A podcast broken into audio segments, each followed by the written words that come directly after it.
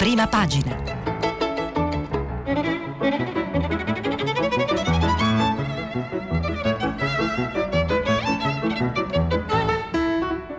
Questa settimana i giornali sono letti e commentati da Norma Arrangeri, direttrice del manifesto.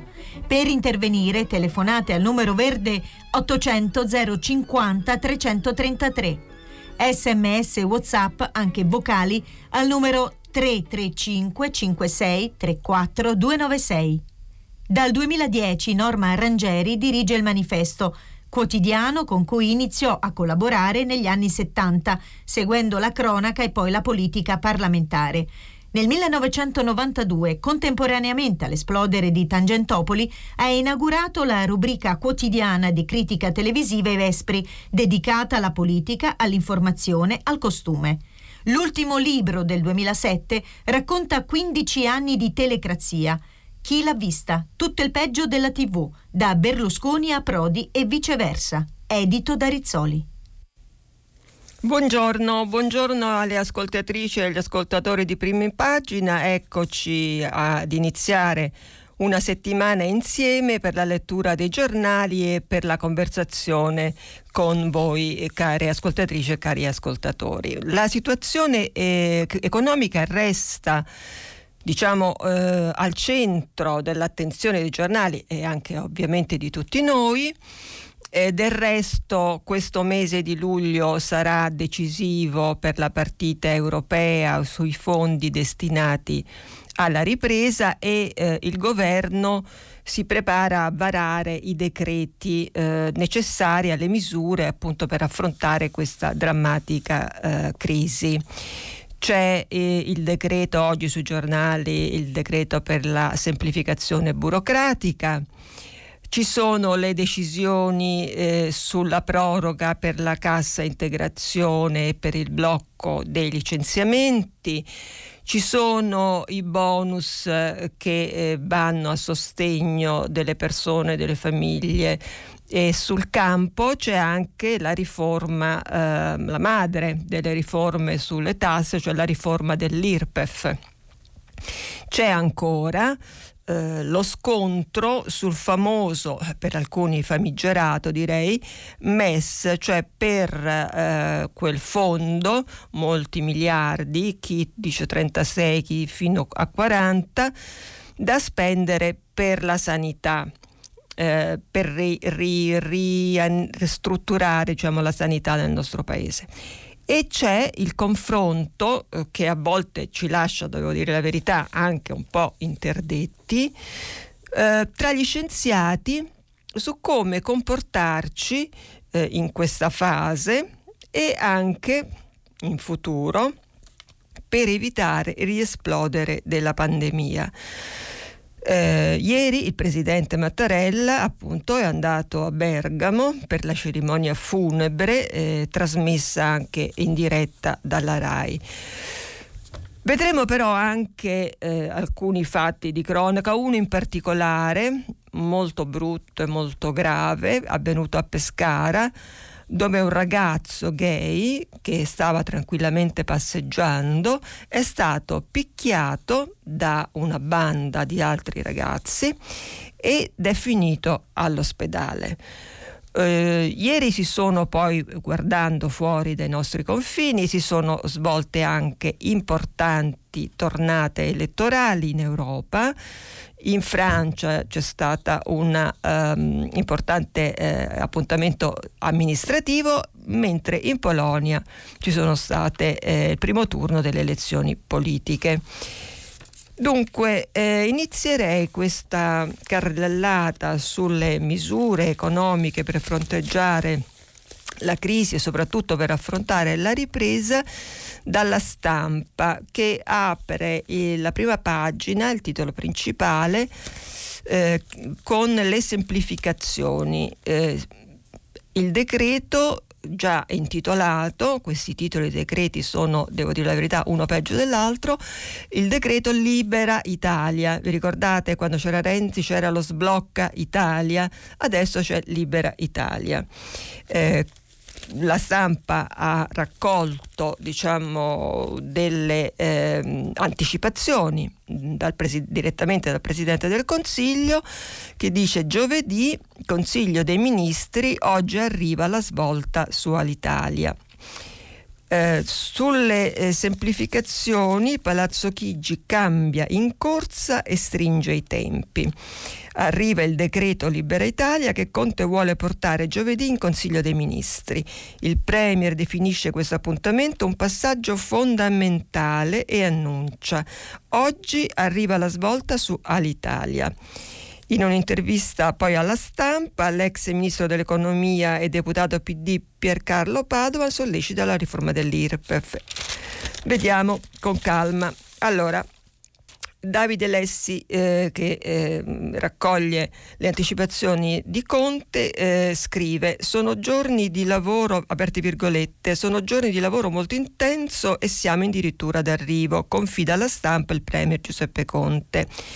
Il prossimo impegno concordato con gli alleati di governo è il decreto semplificazioni che porteremo in Consiglio dei Ministri giovedì Così, dopo quasi due mesi di rinvii, il decreto pensato per rendere più agili e semplici connessioni e permessi potrebbe finalmente vedere la luce questa settimana. Nell'agenda del Presidente del Consiglio Giuseppe Conte ci sono due giorni cerchiati in rosso, due giornate decisive per il via libera all'atteso provvedimento. Domani potrebbe esserci un vertice politico di maggioranza sul dossier, poi giovedì se ne discuterà il Consiglio dei Ministri. E non c'è più tempo da perdere, fanno capire da Palazzo Chigi.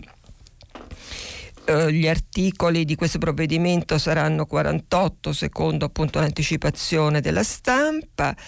Eh, questa bozza è stata gelosamente conservata a Palazzo Chigi fino alle ultime ore e a coordinare questo dossier c'è un uomo vicinissimo al Premier, il segretario generale della Presidenza del Consiglio Roberto Chieppa. A limare i dettagli in queste ore è un'altra personalità di fiducia, il sottosegretario Mario Turco, ed è stato Conte in persona a cercare di stringere i tempi, ben consapevole che i vari appelli delle imprese non potevano più restare inascoltati. Eh, dice Conte, gli stati generali non sono stati affatto inutili. Abbiamo parlato con centinaia di associazioni di categoria e rappresentanti del mondo del lavoro. Alla fine trarrò le mie conclusioni e dal confronto di Villa Panfili ne è uscita una convinzione generale e diffusa, scrive Davide Lessi, eh, che si può tradurre con le parole usate da Edoardo Bianchi, vicepresidente dell'ANCE, l'Associazione Nazionale dei Costruttori. Il decreto semplificazioni è l'ultimo treno per rilanciare l'Italia. Eh, dunque, ci sono diciamo poi queste semplificazioni ehm, che chiedono i costruttori eh, sono eh, da valutare con molta attenzione perché ci potrebbe essere diciamo, un libero tutti, se, quindi un allentamento generale dei controlli e poi ci sono diversi modelli a cui le forze politiche di maggioranza si riferiscono. Ci sono quelli che, eh, scrive eh, sempre l'articolo della stampa, come il Movimento 5 Stelle ed Italia Viva vorrebbero applicare il cosiddetto modello Genova, cioè dei commissari, e chi, come il PD, invece è contrario a delegare superpoteri a singole personalità politiche o tecniche che siano. E poi c'è la partita tutta da chiarire delle deroghe al codice degli appalti che vede divisioni interne sia alla maggioranza sia allo stesso Movimento 5 Stelle. Quindi insomma eh, la partita semplificazioni non è una passeggiata. Fondamentali, per citare le parole del Premier, saranno le trattative con gli alleati di governo in settimana per un confronto che sarà serrato un altro invece sembra essersi risolto e secondo quanto filtra da Palazzo Chigi sarà annunciata oggi la situazione, la soluzione del dossier all'Italia, quindi noi poi la ritroveremo domani sui giornali. Dicevamo che eh, eh, uno degli elementi eh, di dibattito eh, molto importante e che ci riguarda un po' tutti, almeno a chi ha un lavoro dipendente, è il taglio delle tasse e in particolare la riforma dell'IRPEF. Questo il commento sempre della stampa è di Stefano Lepri che eh, eh, appunto diciamo analizza eh, la, il fatto che bisogna mettere in cantiere un'ambiziosa riforma fiscale eh, e che eh, questa, eh, la riforma fiscale, è eh, quel che più serve per ehm, dare fiducia Uh, scrive Lepri, da nessun abbassamento di una singola tassa possiamo sperare miracoli uscendo dalla pandemia. Troppo insicure sono le famiglie nello spendere, troppo incerte le imprese su dove gli converrà puntare in futuro. Eppure, mettere in cantiere un'ambiziosa riforma fiscale è tra le azioni di governo che possono contribuire a ciò che più serve, dare fiducia nel futuro. Un calo rapido e indiscriminato delle tasse sarebbe irresponsabile d'altra parte, dato che in alcuni settori, almeno come sanità e scuola, le spese invece dovranno aumentare. Quindi come facciamo a, diciamo, dove prendiamo i soldi se le entrate poi per eh, l'abbassamento delle tasse diminuiscono. Gli aiuti europei non avranno questo scopo, anche solo accennare a un collegamento renderebbe più difficile il tentativo di Angela Merkel e di Emmanuel Macron per accrescere la solidarietà tra i paesi UE. Cioè, eh, se noi andiamo in Europa a dire che spenderemmo i soldi per abbassare le tasse, eh, non avremmo un grande ascolto, anzi riceveremo anche eh, dei dinieghi che in questo eh, momento sono da evitare accuratamente. Invece, scrive Lepri, un programma chiaro di riassetto del fisco articolato nel tempo è importante. Così come sono, le nostre tasse scoraggiano ciò che più giova alla crescita economica, ovvero assumere lavoratori con un contratto stabile e gestire un'impresa che rispetta le leggi. Favoriscono spesso impieghi poco produttivi del denaro, sono troppo complicate. E quindi veniamo all'IRPEF. Il principale problema è che l'IRPEF, l'imposta più importante per l'equità, perché chiede di più a chi ha di più, come vuole la Costituzione, si applica quasi solo ai redditi da lavoro dipendente e da pensione. È stata erosa da tutte le parti, tra forfè, cedolari secche, agevolazioni varie. La base imponibile così circoscritta impone aliquote alte che scoraggiano l'occupazione regolare. Per ottenere l'effetto opposto si potrebbe anche pensare ad un IRPEF negativo, ovvero a un sussidio per chi guadagna poco. Questa, scrive Lepri, è anche una, uh, una, una, un metodo, una misura adottata per esempio uh, anche da altri paesi europei. E poi si viene diciamo, al dunque, che è una proposta diciamo, abbastanza forte, e cioè, eh, a conclusione del suo articolo, Lepri scrive, in questo quadro un ritorno all'imposta sulla prima casa non potrebbe essere evitato ma darebbe un incentivo ai sindaci per usare meglio le risorse che hanno. E quindi eh, tassa sulla prima casa.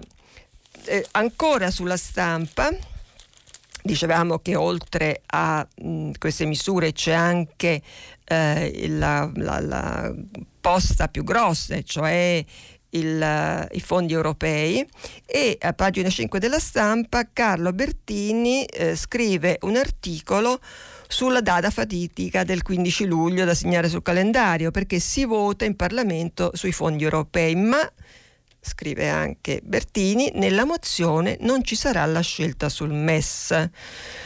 E quindi il 15 luglio Conte si presenterà alle Camere e in quell'occasione chiederà un voto per ricevere un mandato parlamentare per andare al Consiglio europeo del 17 e 18. Ma quel voto non sarà sul MES, anzi la questione del prestito a tassi agevolati per le spese sanitarie che spacca i grillini e mette a rischio il governo non verrà menzionata nella mozione che la maggioranza presenterà a Camera e Senato. E questo perché aperte virgolette, il 15 luglio serve un mandato al governo per chiudere un accordo a Bruxelles sul bilancio pluriennale e sul recovery fund. Il tema MES non è all'ordine del giorno. Sarà questo il perimetro indicato nella mozione di maggioranza e sarà l'assenza del MES dal dibattito a Bruxelles tra i capi di Stato l'argomento che il governo userà per respingere le mozioni che proveranno a metterlo all'angolo con un sì o con un no al prestito. Quindi, non essendo il MES sul tavolo della trattativa europea, non sarà neanche sul tavolo del voto parlamentare. Eh, la nostra linea, dicono a Palazzo Chigi, è chiudere un accordo eh, sui fondi, sul recovery plan e subito dopo, una volta fatto di conto e vedendo quale sia il reale fabbisogno, decidere quali strumenti attivare. In quel contesto, si presume non prima di settembre, i capi delegazione di maggioranza valuteranno se chiedere o no il MES per le spese sanitarie. Se si opterà per chiederlo ci vorrà un altro voto perché ci sarà uno scostamento di bilancio in quanto il MES andrà ad aumentare il nostro debito. Invece chi lo chiede a gran voce sulla prima pagina del Corriere della Sera è il segretario del PD Nicola Zingaretti che spiega nel dettaglio eh, a che cosa dovrebbe servire questo fondo. Eh, bisogna prenderlo, eh, si, il governo non può più tergiversare eh, sul tavolo ci sono risorse mai viste e quindi bisogna, eh, anzi non è un'intervista, è proprio un articolo che scrive Zingaretti per il Corriere.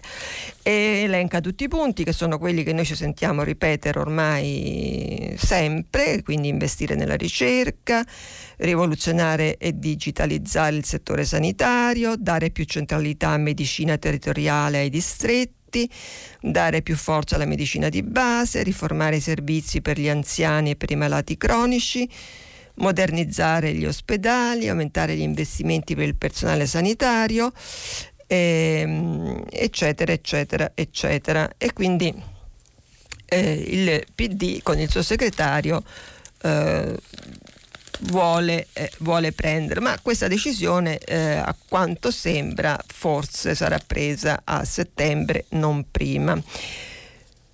Sui, sui, a proposito del MES, poi voglio anche dire che invece c'è chi non lo vuole proprio e anzi la verità eh, apre il, il, giornale La Verità, eh, la prima pagina ha un grande titolo che dice Traditori della patria.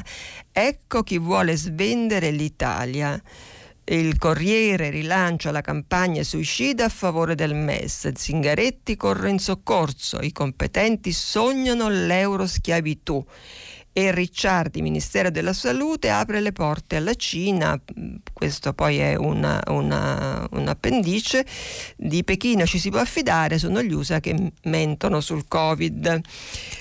Uh, sulle misure, anche la Repubblica insiste e ne fa il titolo principale della sua prima pagina, che è questo, cassa integrazione per tutto l'anno.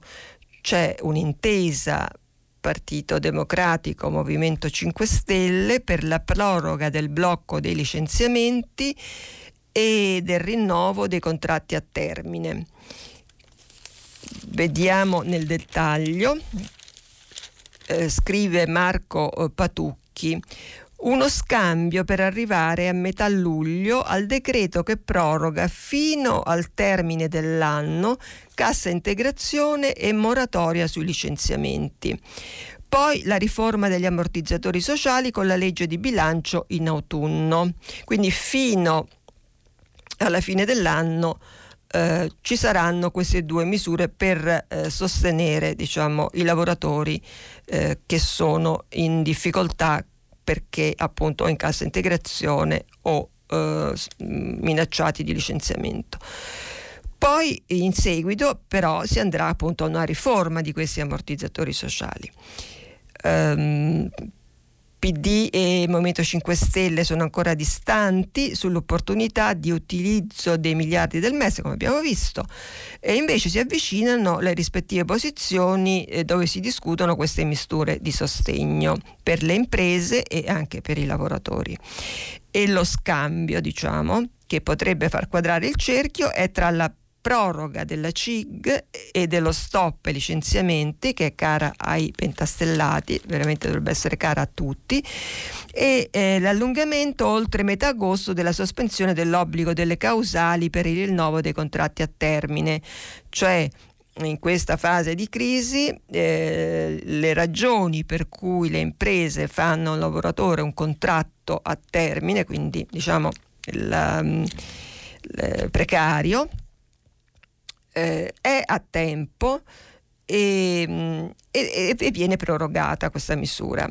Anche in questo caso si ragiona su una dilazione almeno fino al termine del 2020, ancorché misure del genere hanno maggiore efficacia se sono strutturali perché evidentemente un imprenditore eh, se sa che può fare contratti a termine eh, indefinitamente eh, li, li, li, mette in campo, se sa che il, questa forma diciamo a lui vantaggiosa eh, ha una scadenza, magari no, però intanto è prorogata. Nella proposta del PD, peraltro, la sospensione delle causali sarebbe accompagnata dall'introduzione di incentivi alle imprese che fanno assunzioni invece a tempo indeterminato. Stiamo ragionando sul pacchetto di misure insieme alla ministra Catalfo e al Ministero dell'Economia, spiega Francesca Puglisi, sottosegretaria al lavoro con delega appunto agli ammortizzatori sociali. Ora, la, scrive Patucchi, la copertura finanziaria stimata aggiunge la sottosegretaria, è di circa 4 miliardi al mese, ma è calcolata sull'andamento di questo periodo di emergenza massima e quindi bisognerà capire dopo le riaperture di molte fabbriche e attività se ci sarà appunto una diminuzione dell'utilizzo di questi strumenti. Comunque i dati statistici sono impressionanti. Tra gennaio e maggio di quest'anno è stato raggiunto il massimo di ore di cassa integrazione di sempre, cioè più del dato complessivo del 2010 fino ad oggi annata record. 1,8 miliardi di ore autorizzate per un incremento del, leggo e non è un errore, eh, 1441% sul 2019.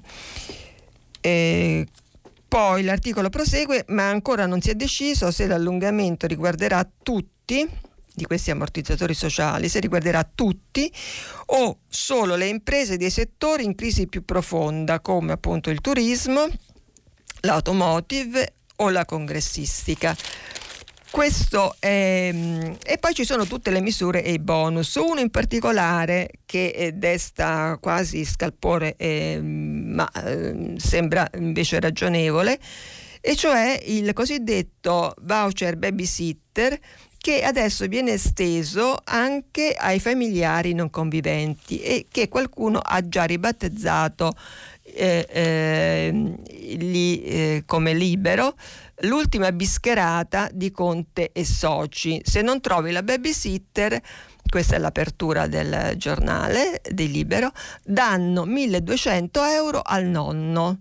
Per buttare via altro denaro il governo si inventa il reddito da nipotino. Le famiglie potranno sostenere che durante la pandemia erano gli anziani a curare i bimbi e passare all'incasso presupponendo quindi che i nonni sono tutti imbroglioni. Invece, eh, tornando alla Repubblica, eh, si spiega questo. Buoni per babysitter e centri estivi. Ecco i sostegni ai genitori lavoratori che dal 5 marzo al 31 luglio si sono ritrovati a gestire figli under 12 con le scuole chiuse aiuti, oltre un miliardo e mezzo stanziati, alternativi ai 30 giorni di congedi speciali che danno diritto al 50% dello stipendio, i congedi. Eh, ritoccati con il decreto rilancio, sono gestiti attraverso un portale INPS dove si può fare la domanda per avere questi, questi bonus per mezzo del libretto di famiglia, appunto per pagare la babysitter. E la novità è che se eh, non c'è una babysitter, ma c'è un nonno che funge da babysitter, questo contributo può andare anche al nonno. Eh, questo è, mm, per quanto riguarda le misure in, in, in generale. Poi accanto a questo c'è un capitolo eh, specifico che è dedicato invece alla scuola, come si torna a scuola, quando si torna a scuola sembra che adesso è deciso, come ci si torna invece è un po' meno chiaro. Eh, il messaggero ha eh, la notizia principale della prima pagina appunto sulla scuola, eh, che è questo il titolo, scuola, ingressi per fasce d'età. E c'è l'intervista alla ministra Zolina che dice alla ripresa gli alunni avranno nuovi banchi singoli, più insegnanti e orari sfalsati e le aule, se non basteranno quelle che sono attualmente a disposizione nelle scuole, verranno reperite anche fuori dagli istituti e ci sarà anche per i più grandi la, l'uso, l'aiuto della teledidattica. Il, dunque, l'intervista eh, è fatta da Barbara Ierco e Lorena Loiacono. La ministra dice che da qui a settembre verranno recuperati appunto spazi inutilizzati negli istituti o anche fuori dagli istituti che verranno date regole alla didattica online e i docenti delle superiori potranno usarla in modo complementare. Tra l'altro questo è stato fatto anche in Francia. Poi alla domanda appunto che, di un certo caos per i troppi annunci, eh, la ministra risponde non confondiamo le informazioni ufficiali con le bozze e le indiscrezioni. Della scuola si occupa anche il Corriere della Sera perché ehm, su eh, appunto fare eh, studiare i ragazzi eh, anche fuori dalle sedi eh, scolastiche, dagli edifici scolastici è un po' un problematico anche perché appunto eh, è una cosa che non si è mai sperimentata e quindi ehm, le scuole, gli insegnanti, i presidi, gli studenti, le famiglie mh, mm, sono un po' usati come cavi necessariamente vista la situazione e il Corriere della Sera, eh, Gianna Fragonara eh, scrive eh, un, un articolo per dire che a settembre bisognerà cercare 200.000 supplenti che ci sono rischi per il tempo pieno alle elementari e ci sono dei problemi poi tra l'altro che non sono solo eh, confinati alla scuola, um, alla logistica diciamo dentro gli istituti o appunto eh, per fare lezioni anche non so al cinema, nelle biblioteche ma eh, ci sono preoccupazioni per le mense e per i bus pieni di ragazzi. Per esempio, in regioni come l'Emilia Romagna i presidi sono preoccupati, scrive Fregonara, non eh, tanto dagli spazi a scuola quanto da quelli sui mezzi pubblici. Qui a Carpi, alle superiori, ci sono molti studenti che vengono da fuori, spiega Luigi Vaccari, preside del Meucci. La mattina ci sono circa 5.000 ragazzi che arrivano insieme nel nostro polo scolastico, moltissimi in pullman. Dovremmo farli venire scaglionati immaginando due turni a un'ora di distanza perché i bus con il distanziamento non ci stanno tutti e questo è una, una un problema anche in, in, generale per quelli che vanno a scuola ma anche per quelli che vanno a lavorare come eh, si fa a mantenere il distanziamento se un autobus è affollato come e più di prima.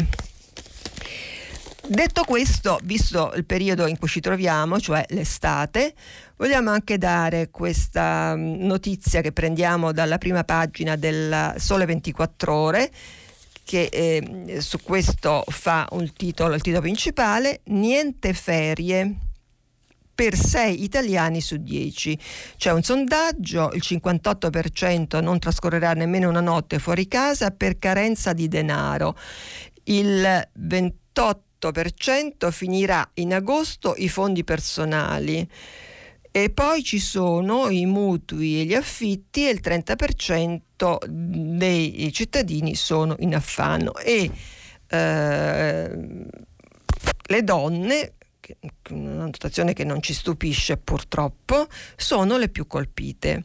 Allora, scrive Antonio Noto, è un sondaggio, l'emergenza sanitaria lascia un segno pesante nei conti degli italiani. Secondo l'indagine del Sole 24 Ore, l'11% degli intervistati ha già esaurito le riserve personali il 5% ne ha ancora per un mese e il 12% per altri due. Questo significa che quasi un italiano su tre avrà dato fondo ai risparmi personali entro la fine di agosto. Non sorprende allora che il 58% non trascorrerà nemmeno una notte fuori casa per vacanza da qui a settembre o che il 30% sia in difficoltà con le spese per la casa e il 32% con quelle mediche. La perdita di reddito colpisce di più le donne.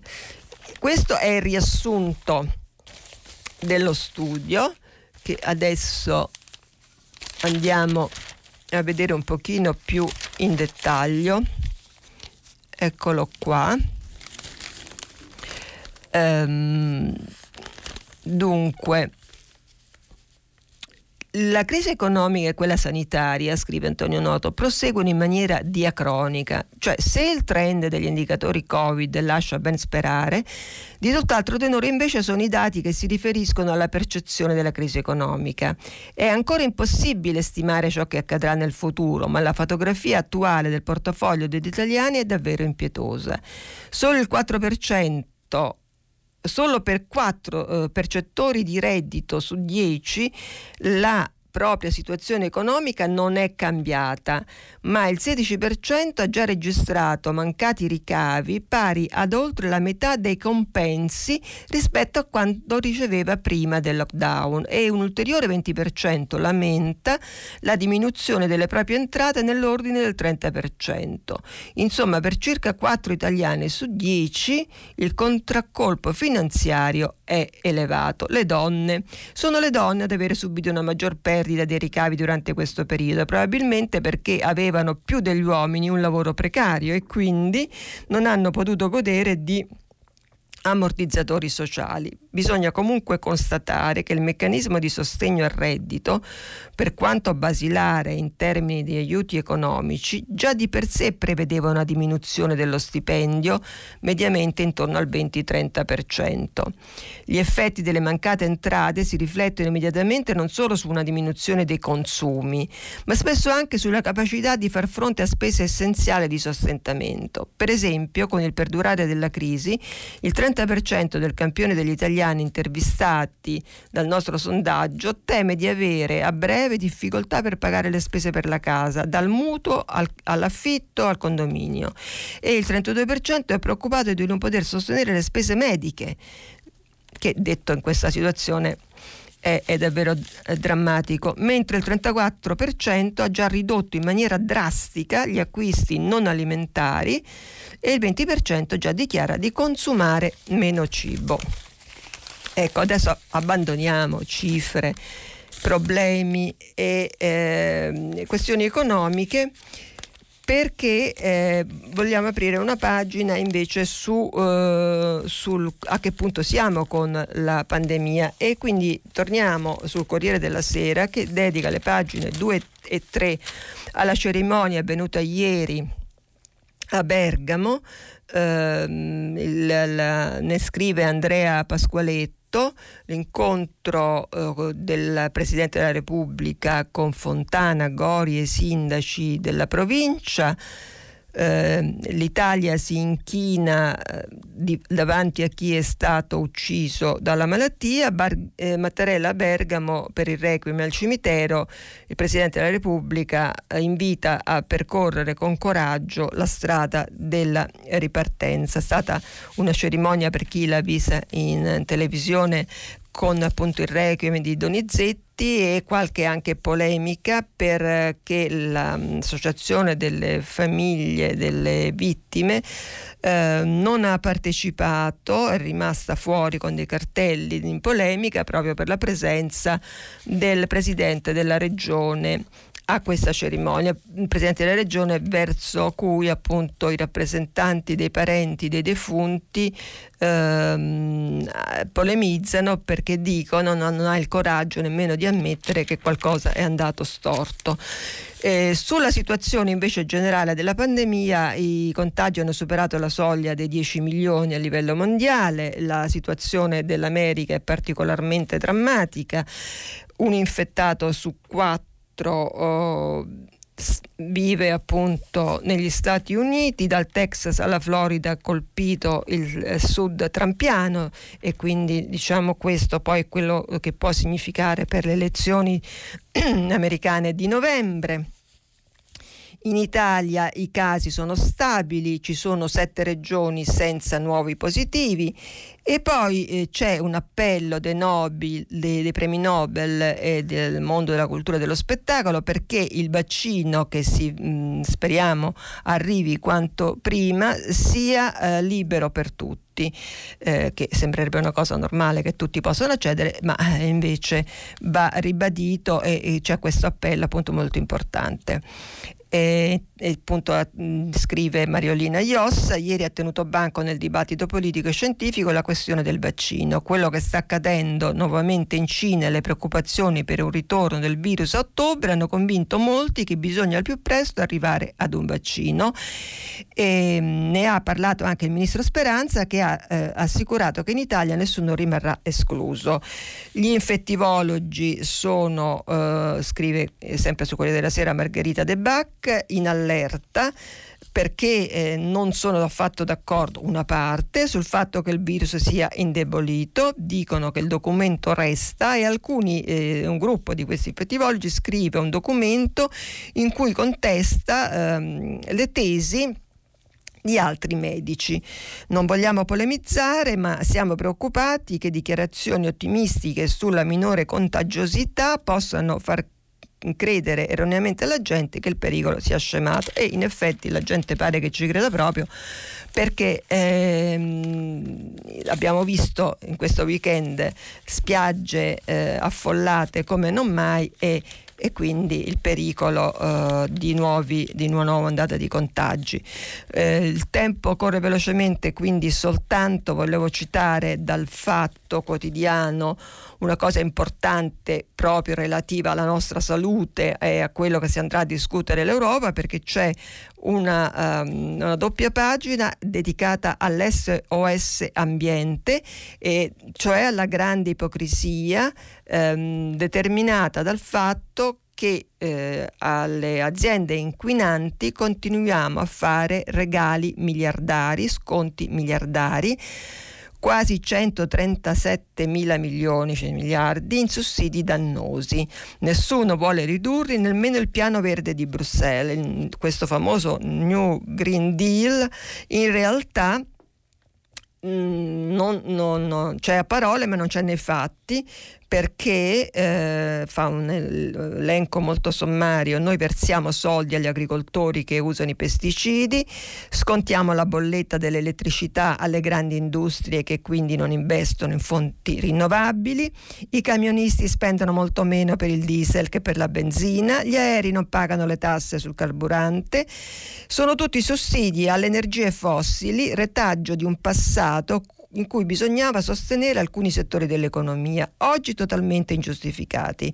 Uno spreco di denaro pubblico causa di emissioni di gas nocivi e dell'inquinamento dell'aria, dice il segretario generale dell'Ocse Angel Gurria eh, la Investigate Europe ha contato almeno 137 miliardi all'anno elargiti dai paesi europei alle industrie fossili, quasi quanto i 155 miliardi del bilancio europeo annuale.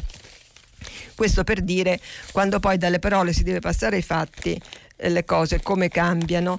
Eh, adesso passiamo anche noi però dalla, a, a, ad altri fatti, diciamo così, perché volevo assolutamente, eh, prima che il tempo eh, di esaurire il tempo, ehm, rac- dire di questa aggressione, eh, il Corriere della Sera ne scrive Nicola eh, Catenaro, eh, aggredito dal branco perché gay Tenevo la mano del mio compagno, Pescara, studente circondato da sette giovanissimi, ed è questa la cosa più uh, preoccupante anche perché sono ragazzi, c'era anche una ragazza, provo pena.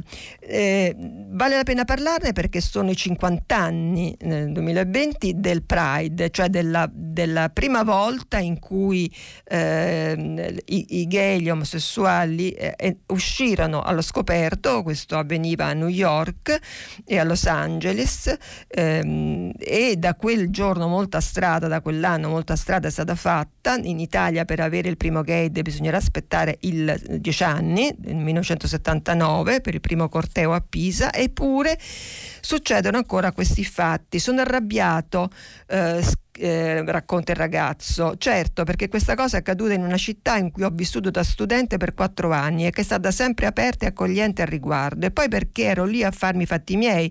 Sono stato aggredito solo perché passeggiavo mano nella mano con il mio fidanzato, abituato come sono a vivere la mia omosessualità liberamente. A parlare lo studente universitario di 25 anni, picchiato da un gruppo di ragazzi, forse addirittura minorenni, sul lungomare di Pescara, in pieno centro, alcuni giorni fa. Un'aggressione violenta e inaspettata, è finito all'ospedale, racconta com'è andata e, ehm, e, di fronte a, a, a questa uh, situazione ehm, c'è anche, mm, volevo anche dare conto di una mh, mm, invece notizia diciamo per quanto possibile comunque invece eh, positiva dalla Repubblica, cioè il fatto che esiste una, una casa dei ragazzi gay a Roma, quelli cacciati dalle famiglie, perché poi c'è anche questo pesante fardello, cioè questi ragazzi non vengono solo insultati, malmenati, derisi, ma anche cacciati di casa dai genitori. Eh, quindi eh, Maria Novella De Luca ne scrive, rifiutati, segregati, espulsi o costretti a fuggire. In una palazzina alla periferia sud della capitale, un rifugio per giovani omosessuali, uomini e donne, che cercano di ripartire dopo anni di vessazioni. Nella casa dei ragazzi gay, cacciati dalle famiglie, qui torniamo a vivere. Se ti deridono a scuola, dicono questi ragazzi, è brutto. Se lo fanno quelli che dovrebbero amarti, cioè i tuoi genitori, è peggio. A mia madre facevo schifo, me lo diceva tutti i giorni. Sei uomo, sei donna, chi sei? urlava. Se ti deritano a scuola è brutto, se ti chiamano mostro, scarafaggio è brutto, ma in famiglia è peggio. Se fai schifo a chi dovrebbe amarti, vuol dire che non hai più un rifugio, sei stato cancellato, è come morire. Sono andato via, ho vissuto per strada, finalmente ho chiesto aiuto alla Gay Helpline, mi hanno accolto in questa casa che da un anno è la mia casa. Ecco, c'è questa palazzina nascosta alla periferia sud di Roma dove questi ragazzi diciamo perseguitati eh, hanno 18, 19, 20 anni eh, hanno trovato un rifugio e un modo di eh, vivere la loro vita. Eh, il tempo è proprio quasi scaduto, volevo solo dare conto appunto delle elezioni eh, che sono state, quindi restiamo per comodità sul Corriere della Sera, in Francia e in Polonia. Eh, dunque in Francia hanno vinto eh, le sinistre e i verdi. In Polonia eh, si va al ballottaggio tra eh, il presidente uscente Dum, rappresentante dell'area più conservatore e oscurantista eh, della, della Polonia, e invece il sindaco di Varsavia, Anima Liberal e eh, democratica e l'onda verde invece sulla Francia ha penalizzato soprattutto il presidente Macron. Da Marsiglia a Lione vincono gli ambientalisti, scrive Stefano Montefiori, batosta per il partito del presidente. Si salva il premier Philippe che è, appunto ha vinto nella sua città. E dicevamo appunto in Polonia, voglia di 1990, sovranisti in testa, ma i filo UE ora ci sono. Sono anche arrivate le 8 e noi abbiamo concluso la lettura dei giornali. Eh, la rassegna stampa finisce qui. Io vi aspetto dopo la pubblicità per il filo diretto. A tra poco. Eccoci, eh, prima di passare alle vostre telefonate sono numerosissimi i messaggi e vi ricordo appunto che li stiamo pubblicando anche vocali sul sito di Radio 3, molti sono sulla scuola, eh, come era anche abbastanza prevedibile, ma non solo, ehm, ci sono anche messaggi sui nonni, eh, babysitter, sulla tassa per la prima casa. Ecco, adesso ne mm, leggiamo un paio. Chiedo, eh, scrive Nicola da Roma, chiedo agli esperti perché per la scuola non si possa applicare questa soluzione. A giorni alterni, metà classe va in aula e l'altra metà segue via internet da casa la lezione. Il giorno dopo si alternano i gruppi, si smaltiscono le aule, si riduce lo spostamento e non si richiedono più insegnanti.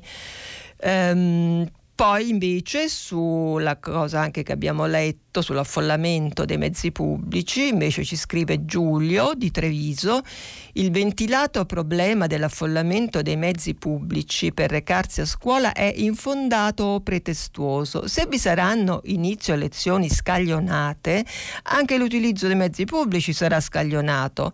L'apertura e chiusura a scaglioni andrebbe praticata anche per tutti gli uffici e le attività lavorative.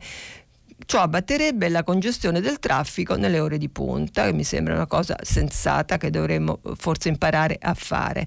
Us, eh, ancora una, Marco Domodossola, che è un insegnante, eh, sono un insegnante, da noi sarà impossibile creare turni con i bus scolastici che non ritengo riescono a portare i ragazzi dalle valli limitrofe se facendo mettere a tutti le mascherine appena salgono. Ciò vale per gli aerei perché non può valere per i bus, cioè facciamo come per gli aerei.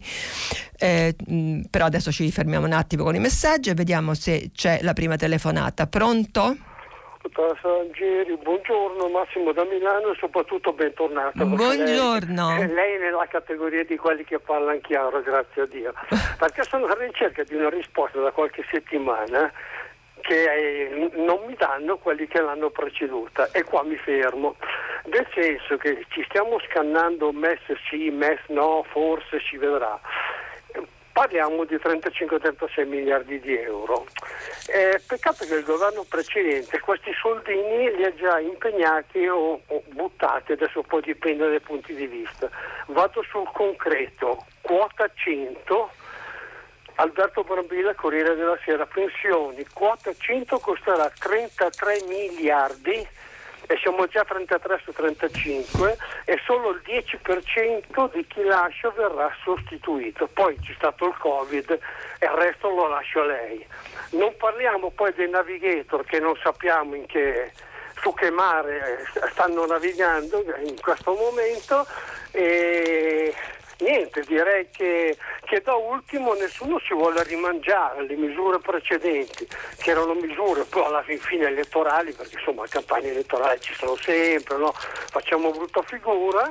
Risultato finale, noi buttiamo letteralmente dalla finestra 33 miliardi più un tot, lo quantifichi lei, per i navigator che non navigano. Mi piacerebbe sentire una risposta di quelle belle dalla Rangieri, grazie. Allora, intanto sui navigator eh, non abbiamo avuto tempo, ma Repubblica ha una um, fa il punto, diciamo, Valentina Conte e dice che i navigator è una missione fallita perché i navigator sono stati assunti ma non sono mai entrati in azione. E poi c'è la testimonianza proprio di uno di questi eh, navigator eh, che dice siamo stati formati ma se mancano i posti non è centro colpa nostra, cioè i navigator anche, eh, potrebbero anche essere uno strumento eh, utile a far incontrare domanda e offerta, ma intanto la, l'offerta eh, con il Covid si è dileguata. E quanto alla capacità di eh, essere in, um, di, di, ass- di assolvere la loro funzione ci sono anche dei problemi perché appunto è anche questo un esperimento. E quindi la, quando le viene chiesto a questo navigator che cosa ne pensa delle accuse, lui risponde, cioè siete davvero dei nulla facenti, questa in sostanza la domanda, lui dice se non c'è lavoro non è mica colpa dei navigator, basta con gli insulti, basta con le critiche ingenerose, non siamo noi ad accappottare l'Italia, questo è un accappottare napoletano, a metterla sottosopra E, ehm, e, vabbè, poi questa intervista continua e questo navigator appunto dice siamo stati formati, siamo stati assunti, abbiamo eh, superato la prova, adesso dice a me sarebbe piaciuto poter mettere in contatto domanda e offerta ma la crisi non l'ha consentito. Eh, adesso che c'è questo passaggio invece, eh, cioè questa um, fase di ripartenza in cui molte aziende chiuderanno, molti lavori non saranno più riproponibili perché andranno proprio a morire mentre altri ne saranno necessari e, e mm, pensiamo solo a quello che può essere la ristrutturazione del campo sanitario, eh, alla, allo smart, al lavoro da casa, a che cosa significa ristrutturare? Quindi tutto proprio l'assetto produttivo produttivo del paese eh, quindi eh, diciamo una, una, struttura che non sarà nei navigator ma che possa essere fungere da, uh, da, da um, facilitatore per uh, riuscire a trovare la via perché uh, un'occupazione um, che, che, le persone non siano da sole diciamo di fronte a, a, alla ricerca del lavoro forse andrebbe ristudiata e rivista. E il nostro ascoltatore poi eh, chiedeva ehm, eh, dice, poneva un problema diciamo più che eh, tecnico e, e particolare generale, cioè nessuno è disposto a tornare sui propri passi, a dire che le misure, per esempio quota 100, eh, erano sbagliate e che eh, quei soldi sarebbero stati meglio impiegati. E mi rendo conto, ma questo diciamo, fa parte della incapacità della politica di corrispondere alla, um, ai bisogni del paese e, e, e, la crisi che noi ci troviamo adesso è soltanto diciamo, aggravata, resa palese e drammatica dalla eh, pandemia, ma prima della pandemia il nostro paese era in fondo alle classifiche eh, di welfare, di lavoro, di produttività, di ammodernamento a, livello europeo. Quindi adesso eh, abbiamo un'occasione eh, di, veramente storica di usare questa crisi per cambiare la faccia del paese, eh, ma eh, diciamo questo noi cittadini possiamo relativamente eh, eh, aiutare eh, perché poi eh, dipende dalla politica e da che cosa e da come eh, cercherà di spendere i soldi. E questo, eh, questa vicenda del MES devo dire per alcuni versi è seria e, e, e reale per altri invece è strumentale lo vediamo nel gioco politico. E questo invece è un aspetto che non è molto piacevole perché ripete eh, eh, errori del passato e divisioni che invece andrebbero sciolte, ma questo poi alla fine arriverà perché tutti i nodi poi vengono al pettine a settembre noi vedremo dopo una discussione si spera chiara, approfondita e onesta cosa fare di questi fondi del MES perché intanto quelli sono 36-40 ma poi ci sono eh, quelli molto più ingenti che sono quelli del recovery plan che noi dovremmo eh, invece andare a contrattare con l'Europa molto presto, cioè adesso nel mese di luglio. Vediamo se c'è un'altra telefonata. Pronto? Pronto, buongiorno. buongiorno. Io mi chiamo Maura Rovetta, telefono da Guastalla, sono una pensionata. Da dove chiama?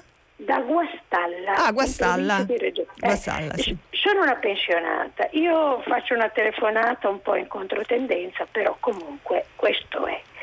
Io ritengo che in questa fase, in questa situazione, invece che aspettare che decolli l'elicottero che ci butterà i soldi in testa gratis, sarebbe opportuno che ci guardassimo in tasca.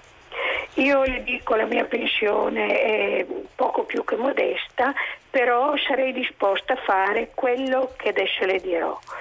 È inutile che chiediamo agli italiani che facciano uh, dei versamenti volontari. I versamenti volontari non arrivano, se arrivano sono briciole.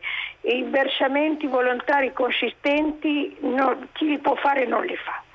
Eh, io dico che si potrebbe uscire da questo impasse con una botta secca o un prelievo forzoso o una patrimoniale in una soluzione unica, una, bo- una botta secca eh, progressiva come devono essere le tasse in Italia. E poi le, eh, ci saranno tanti che brontoleranno in televisione, dove, sui social, dove vogliono, però eh, magari chi la, la, la farà pagherà anche dal punto di vista elettorale, ma qui bisogna guardare oltre le elezioni. E quindi eh, è una cosa che si fa per vedere intanto di dire all'Europa guardate che sacrifici siamo disposti a farli per primi noi e poi aspettare che quelli che adesso non li vogliono fare per noi si convincano e dicono beh insomma se intanto hanno tirato fuori loro possiamo tirare fuori anche noi perché se no da questo non si esce. E bisogna tornare al vecchio uh, principio evangelico. Chi può dia però siccome che volontariamente non danno, chi può deve dare. La ringrazio e l'ascolto per radio. Eh, ringrazio io lei perché eh, sì, eh, diciamo, mm, se non ricordo male, eh, una cosa del genere venne fatta dal governo Amato nei primi anni 90, cioè un prelievo, una tantum ehm, progressivo ehm, è stato avanzato anche adesso eh, dal Partito Democratico, cioè una, ehm, non dal Partito Democratico, da un esponente del Partito Democratico, ma comunque una, una sì, un, poi è stata ritirata, forse del Rio, non vorrei sbagliare, però eh, una patrimoniale che però alla fine eh, raccoglieva poco più di un miliardo e mezzo, cioè, ehm, e che poi diciamo se questo ha il vantaggio di avere una di, un sollievo di andare comunque a fin di bene per le necessità del paese, però poi lasciano le cose come stanno, mentre penso che sia più Assai più importante eh, la riforma dell'IRPEF.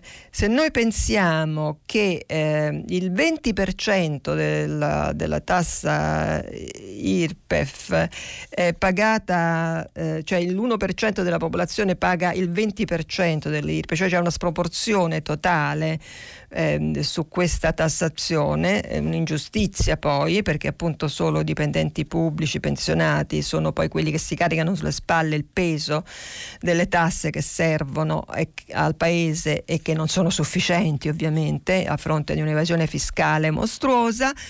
Eh, e questo poi con la, la, la, la mm, Covid-19, con la pandemia, ha accentuato ulteriormente queste eh, disuguaglianze. E quindi eh, se bisogna andare invece al fondo, alla radice e ristrutturare proprio il sistema fiscale italiano.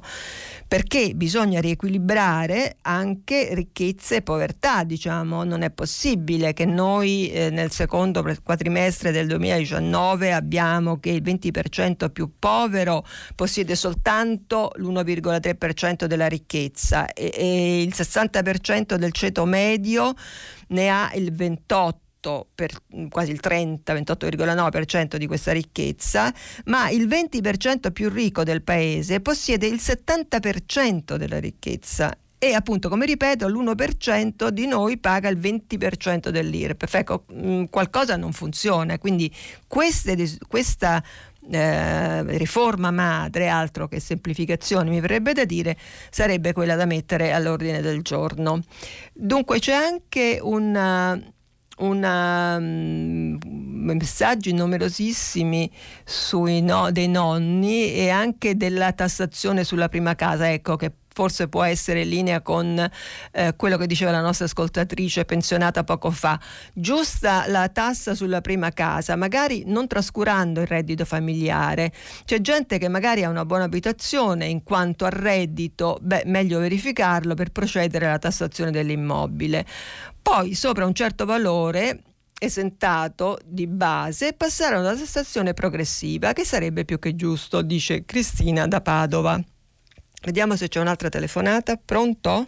Pronto, buongiorno. Buongiorno. Io sono Olimpia e parlo dalla Spezia. Sì. Volevo proprio porre una domanda sul discorso del bonus per i nonni. Sì. Ma i nonni non sono la classe tra, tra i cittadini, quelli più protetti, e durante il Covid non potevano assolutamente vedere i nipoti. Io ho esempi vicino a me che sono stati tre mesi senza vedere i propri nipoti nonostante, nonostante che abitassero molto vicini a loro. Come si fa a Come scusi, non no? ho capito. Eh, ripeta che non ho ben... Oh, volevo dire, come si fa a parlare di bonus ai nonni quando mm. i nonni, che sono la categoria protetta, più protetta all'interno di, del Covid. Ah, che non possono eh, essere liberi di... Non, possono, non sono stati liberi di vedere i nipoti per due mesi. Beh, ma adesso il lockdown è finito? Sì, ho capito, ma quando viene dato il bonus? Dopo il lockdown o durante il lockdown? Cre- no, no, ehm, da quel che ho capito è per il mese di luglio che si può richiedere, forse anche di agosto, cioè da adesso. Ah, da adesso. Sì, allora sì. non è generico. No, no, adesso il, um, eh, dice, stavo vedendo appunto se c'è una specifica del... però siccome si fa adesso la domanda... Ecco, no, dice eh, i sostegni ai genitori lavoratori che dal 5 marzo al 31 luglio si sono ritrovati a gestire con le scuole chiuse. Quindi quelli che hanno usato, che hanno pagato, che hanno, diciamo, possono dimostrare di aver pagato ehm, la, la babysitter, questo servizio comunque, penso che se questo servizio lo hanno svolto i nonni, magari ehm, è successo che, eh, eh, che li hanno portati eh, o che li avevano magari vicino casa o che si sono continuati a vedere perché stavano tutti chiusi, però non devono essere essere conviventi, dice il, la, la, la, non deve essere convivente perché se no non vale. Se invece il nonno sta fuori, allora forse è così che eh, da marzo al 31 luglio, allora fino al lockdown eh, i nonni non entrano in gioco. Dopo, invece, siccome siamo alla fine di giugno, adesso non mi ricordo quando è finito questo lockdown, eh, forse è finito a giugno, quando è finito? Al 4 giugno? No. Eh, sì. Eh, no? E quindi forse per questo ulteriore periodo. Eh, eh, c'era anche una nostra ascoltatrice che parlava dei nonni, adesso se riesco a ritrovarla, che era abbastanza che era, ecco, noi nonni di un bambino di due anni privato del nido siamo stati multati dai vigili urbani ben due volte durante il lockdown per aver portato il bambino fuori in un parcheggio deserto a 300 metri da casa. Forse con il bonus nonno riusciremo a recuperare qualcosa delle 400 euro di sanzioni che ci hanno fatto con la multa. Vediamo se c'è un'altra telefonata. Pronto? Buongiorno. Buongiorno. Eh, chiamo dalla periferia nord di Roma. Senta, mi chiamo Francesco, vorrei parlare ehm, di questo enorme peso che abbiamo della burocrazia. Eh, tutte le volte che si sente parlare di burocrazia io mi rendo conto che molti giornalisti, molti intellettuali si straniscono e dicono ah però i controlli ci vogliono. Sì. Ecco, questo è sbagliatissimo. E, io voglio precisare, voglio chiarire che adesso come adesso eh, bisogna innanzitutto eh, diminuire questa burocrazia per far ripartire il sistema perché eh, la sta veramente affossando e paralizzando. Oltretutto questa burocrazia enorme che ci chiedono non, non, non, di fatto non costituisce dei controlli, costituisce solo dei, dei, dei lacci, dei, un peso eh, di lavoro enorme, mm, migliaia di ore di lavoro buttate senza portare a niente.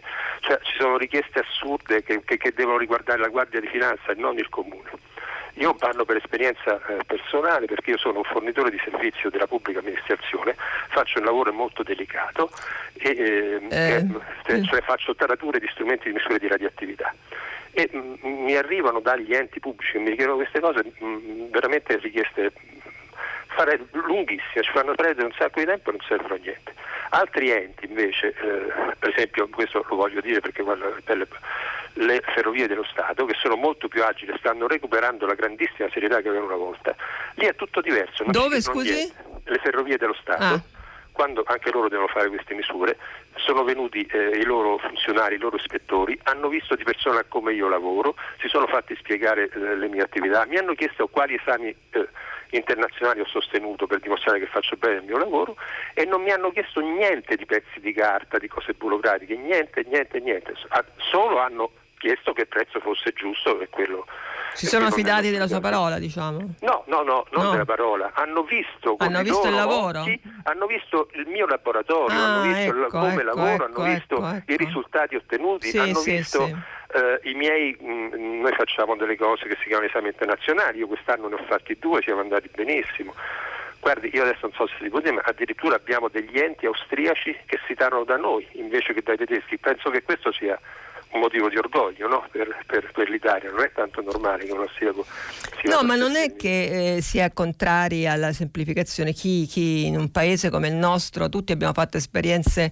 Eh, assurde, surreali eh, con l'amministrazione, con la burocrazia, quindi per carità non è questo, è che quando si parla di costruzione, di appalti, eh, di modello Genova, allora lì entrano in campo altri fattori e quindi là è più um, è, è, doveroso invece eh, guardare dentro il particolare non, e non, perché poi lo sblocco Italia, Libera Italia significa maggiore speculazione e, e, e, nel paese in cui viviamo tutti sappiamo, eh, eh abbiamo vissuto, abbiamo letto di che cosa succede e quindi non è tanto il lavoro quotidiano, è proprio su alcune, visto che si, fa, si va verso, uh, si devono spendere molti soldi, e, um, bisogna cercare di capire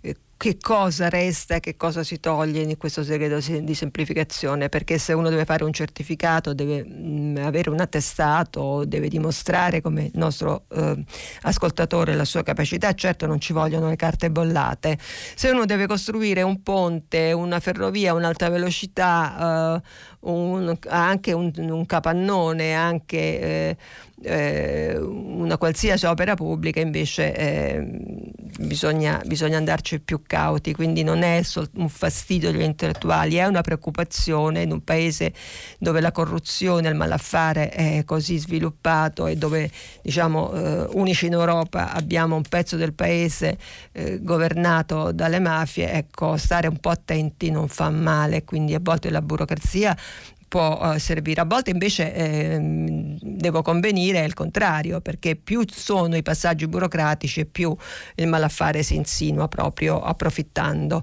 della, della giungla eh, burocratica.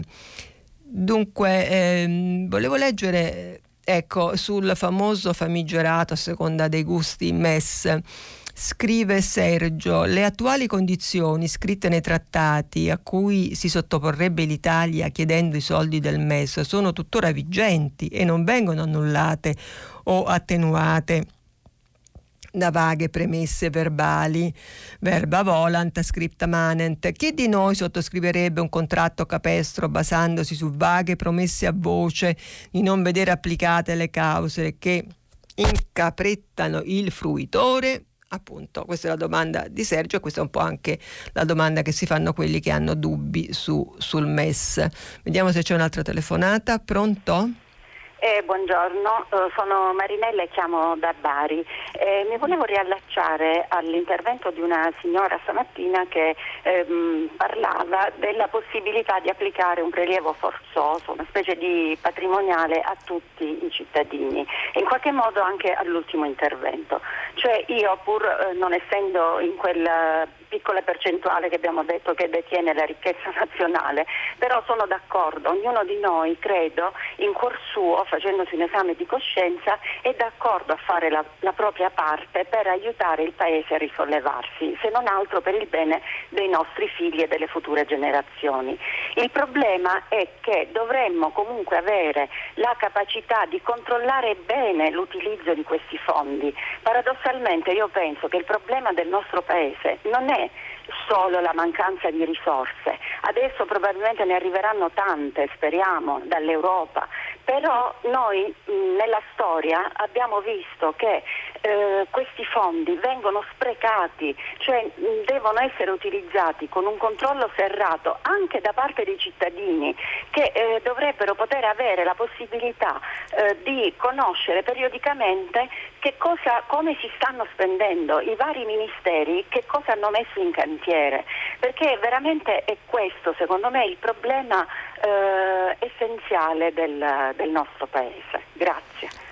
Eh, grazie a lei il controllo esercitato dai cittadini sulle scelte politiche. In genere si dice che eh, uno mh, mm, vota, sceglie una classe dirigente, eh, verifica quello che durante la legislatura questa classe dirigente è capace di fare, poi se è soddisfatta la rivota, se non è soddisfatta non la rivota, che è un modo di vedere le cose eh, solo apparentemente razionale. Secondo me ci vorrebbe invece un controllo di, da parte dei cittadini e quindi una mm, società civile eh, organizzata in associazioni che a questo dovrebbero essere dedicate per controllare a vari livelli, ora il livello ministeriale e nazionale può essere benissimo declinato in un livello regionale, comunale, quindi di prossimità e eh, avere un controllo, però eh, diciamo noi in Italia, forse nelle società anglosassoni è più è più ehm, forte la, la, la, società civile e l'organizzazione quindi anche mh, parallela alla, alla, società politica, ai partiti, alle istituzioni. Da noi dovremmo costruirla. Ehm, ci sono già, per esempio, nel campo della salute, nel campo dei consumi, eh, associazioni che eh, si eh, curano questi aspetti che organizzano denunce, che vanno a fondo eh, delle questioni controverse, che mettono anche in difficoltà gli amministratori. Ecco, dovremmo essere più forti noi, più decisi noi cittadini ad organizzarci. Eh, leggo anche un um, messaggio di Silvia su questa cosa delle semplificazioni. Viva le semplificazioni e fa un esempio. Nella domanda di detrazioni fiscali, eh, che è uno dei tanti bonus appunto in, in elenco, nella domanda di detrazioni fiscali per aver cambiato la caldaia, mi chiedono un numero mappale dell'appartamento che non figura né sul contratto né eh, dove, dove, c'è un foglio né sulla visura dove c'è una particella. Ovviamente i due numeri sono diversi eh, dal numero della particella e dal numero del foglio. Inoltre mi chiedono i metri quadrati che non figurano da nessuna parte. Ecco un esempio classico di chi vuole un rimborso per aver cambiato la caldaia. Vediamo se c'è un'altra telefonata. Pronto? pronto? sì. Sì sì. Buongiorno, buongiorno. Senta, eh, io mi chiamo Giustino Scotto, telefono da Torino. Sì. Volevo agganciarmi eh, ai dati allarmanti che sono stati rilevati per quanto riguarda l'impoverimento delle famiglie, in particolar modo l'impossibilità a far fronte ai costi dell'abitare. Eh, c'era stata già la, una ricerca di Nomisma che segnalava che il ritardo sul pagamento dell'affitto era del 9% prima mentre invece nel post salirà quasi al 40%. Eh, a Roma, solo a Roma, si potrebbe trovare a rischio morosità quasi 10.000 famiglie, a cui si aggiungono i 7.000 sfratti emanati nel 2019. Eh, a tutto ciò va detto che i costi dell'abitare eh, di fatto incidono sui redditi familiari del 35% tra, tra il 35 e il 40% totale, in una situazione in cui i redditi sono, eh, come si diceva prima, estremamente ridotti. Sì. Noi abbiamo già avuto nel 2017 sono stati emessi 130.000 provvedimenti sfratti con 50.000 richieste di esecuzione e il 90% sono stati praticamente eseguiti per morosità incolpevole. Questi sono eh, dati rilevati dal Ministero degli Interni. Quindi come si può evincere la situazione estremamente drammatica? A questo il governo ha risposto con delle misure, come dire, quantomeno eh, limitate, perché di fatto ha finanziato con 60 milioni il fondo di sostegno alla locazione che già come dire, stato attivato negli anni precedenti e poi sospeso per, per carenza di finanziamenti. 60 milioni che hanno di fatto in sé anche i eh, finanziamenti derivanti dal Fondo Sociale per le Porosità Incolpevole, che era un altro fondo che era stato istituito. Eh, il problema è che questi 60 milioni, come si può ben immaginare, non copriranno assolutamente dire, il fabbisogno dei, uh, degli inquilini per uh, eventualmente verificare la possibilità di prevenire gli sfratti, che sono stati adesso uh, prorogati fino al 31 settembre, tenuto conto del fatto che ci sono già gli sfratti che erano stati come dire, attivati prima della prima fase di blocco del 30, del 30 di giugno. Eh, la cosa che io trovo veramente incredibile il piano Colau. Nel piano Colau non si parla assolutamente dell'emergenza abitativa, si fa solo riferimento alla criticità che possono essere affrontate le, le famose fasce grigie che sono i centri medi in crisi attraverso una soluzione che è una soluzione che già negli anni scorsi non ha dato assolutamente alcuna risposta, che è quella dell'housing sociale. Eh, sappiamo bene qual è la situazione delle case popolari in Italia, noi abbiamo il tasso di presenza di edilizia sociale più basso sì, d'Europa. Sì, eh, stavo per, sì, infatti. E quindi se si pensa che l'ultimo piano di edilizia pubblica è stato quello del piano Fanfani, siamo messi male. Infatti. No? La, sì, sì, no, ma eh, eh poi per quello che incide, no? Per quello che, per, e poi appunto per quello che incide su, su il 30% l'affitto alla fine eh, sul sì, bilancio. 35% eh. solo dell'affitto, poi ci sono eh. i costi dell'abitante, quindi tutti i costi della progettazione, riscaldamento. Sì, diciamo che la ringrazio. Diciamo che, diciamo che mm, noi siamo anche il paese che ha meno, appunto, in fondo alla classifica per l'edilizia eh, popolare, quindi a basso, a prezzi controllati, ma siamo anche il paese che risulta avere più proprietari di case, eh, adesso non, al mondo non lo so, ma in Europa sì. Per cui diciamo è, è, è, uno sbilancio già questo, cioè il fatto che in Italia i proprietari di case siano assai di più degli affittuari, eh, che, però eh, c'è anche, eh, e, quindi il piano Fanfani dovrebbe essere eh, non riesumato, ma perché or- non si devono costruire altre case, visto che le nostre periferie sono devastate da questa edilizia senza senza piani, senza verde, senza servizi, senza strade. Eh, però bisognerebbe ri- riconsiderare tutto il settore, quindi in un momento co- di crisi così acuta eh, la, la, le, le richieste degli imprenditori dell'edilizia dovrebbero essere in qualche modo direzionate per una riqualificazione delle case in affitto e in questo momento anche un, una, uno stop assoluto, un fermo per tutti gli sfratti, non solo fino a settembre, perché a settembre ci sarà anzi il momento più grave, più acuto della crisi economica, perché fino adesso abbiamo lo stop ai licenziamenti, la cassa integrazione, i vari bonus, ma poi ci dovrà essere una riconsiderazione di tutti questi strumenti di ammortizzatori sociali. E allora due sono le cose.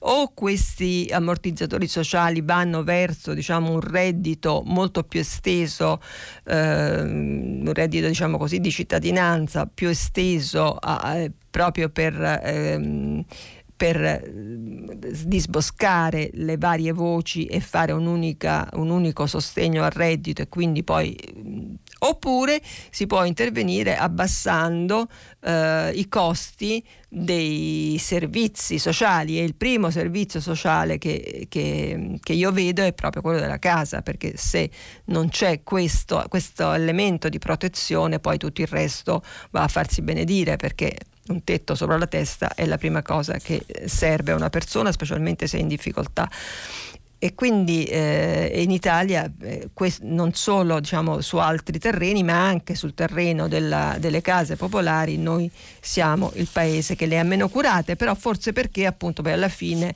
siamo tutti diventati eh, padroni di casa e quindi questo, questo ambito è stato trascurato. Non saprei dire se è questo o se invece eh, sono altri i fattori però è molto importante anche perché ci distingue dagli altri paesi dove i proprietari di casa sono molto pochi, la gente cambia casa ma è sempre in affitto e eh, le case sono di, di, qualità certamente migliore perché l'investimento è stato nel tempo eh, continuativo e importante. Vediamo se c'è un'altra telefonata, se no io vorrei invece però leggere ma sono talmente tanti che non riesco a, a sceglierli però ci sono anche cose che noi non abbiamo trattato nella lettura dei giornali perché magari sono notizie dei giorni scorsi. Per esempio, cioè, eh, Mariella, la provincia di Cuneo, eh, la voglio citare perché è una cosa che interessa anche mm, me personalmente, infatti a proposito degli sprechi, come è possibile, nonostante la bocciatura della Corte dei Conti europea sulla TAV, perché inutile, forse eh, avrete visto nei giorni scorsi, insomma, c'è stata questa sentenza della Corte dei Conti europea contro la TAV, eh, perché è inutile, dannosa, troppo costosa, come è possibile, nonostante questa bocciatura, che i lavori continuino? O forse la spiegazione sta nel cambiare significato all'acronimo TAV, non alta velocità, ma alta voracità? Mariella, provincia di Cuneo. Ecco, tra i tanti soldi che andrebbero risparmiati, secondo me questi, che non sono pochi, stanno nell'elenco. E poi ancora ehm, c'era ecco qui eh, una cosa che riguardava sempre eh, la, la, la, vicenda della Lombardia. Eh, ed una, un ascoltatore, un'ascoltatrice, anzi Laura, non era d'accordo eh, con la contestazione ma perché i parenti dei morti in Lombardia invece di contestare chi non lo merita non fanno mea culpa perché eh, ormai una volta diventato anziano quindi inutile i figli ti mettono nelle case di riposo? Ecco la eh, Laura da eh, eh, non so da quale città ma dalla Lombardia. Adesso invece mi dicono che il tempo è scaduto sta scadendo forse c'è un'altra telefonata. No non facciamo in tempo mi dispiace eh, vi devo salutare. Allora ci fermiamo qui. Dopo il giornale radio Silvia Bencivelli conduce pagina 3 a seguire le novità musicali di primo movimento e alle 10 come sempre tutta la città ne parla che approfondirà un tema posto da voi ascoltatore. Intanto intanto vi dico che potete riascoltarci sul sito di Radio 3. Io vi saluto, vi auguro buona giornata, a domani.